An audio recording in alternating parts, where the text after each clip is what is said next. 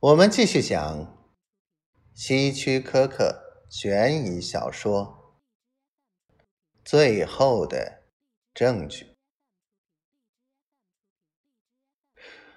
我打开腿上的一个盒子，这是我从进屋前从汽车行李箱拿出来的，里面放着那把德国手枪。我拖着手枪，冲诺玛说：“诺玛，你一定很乐意重新得到它吧？”“我当然乐意。”他回答说，站起身，第一次露出微笑。我说：“诺玛，你微笑的时候。”非常迷人，虽然有些邪恶。他微笑的向我走来，我调转枪口，扣动了扳机，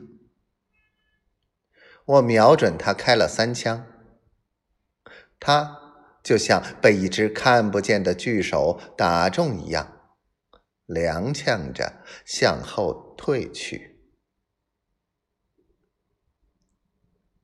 他刚一倒在地上，我就把枪口对准了泰森。他吓坏了，眼睛瞪得溜圆，像个落水的小狗一样，全身发抖。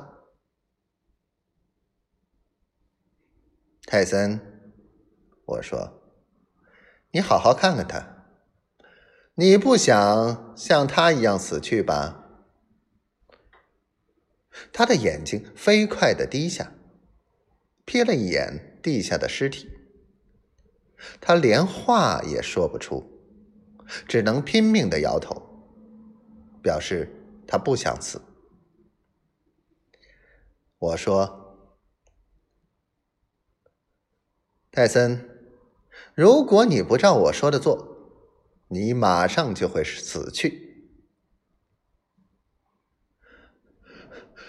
什么事都可以，他呜咽着说：“你让我干什么事都行。”真正杀害我父亲的凶手是诺玛，我安慰他说：“你只是他的工具，他只是利用你而已，对吗？”“对。”他声音颤抖的说。他利用我，我我不知道我在干什么，我我我无法抗拒他。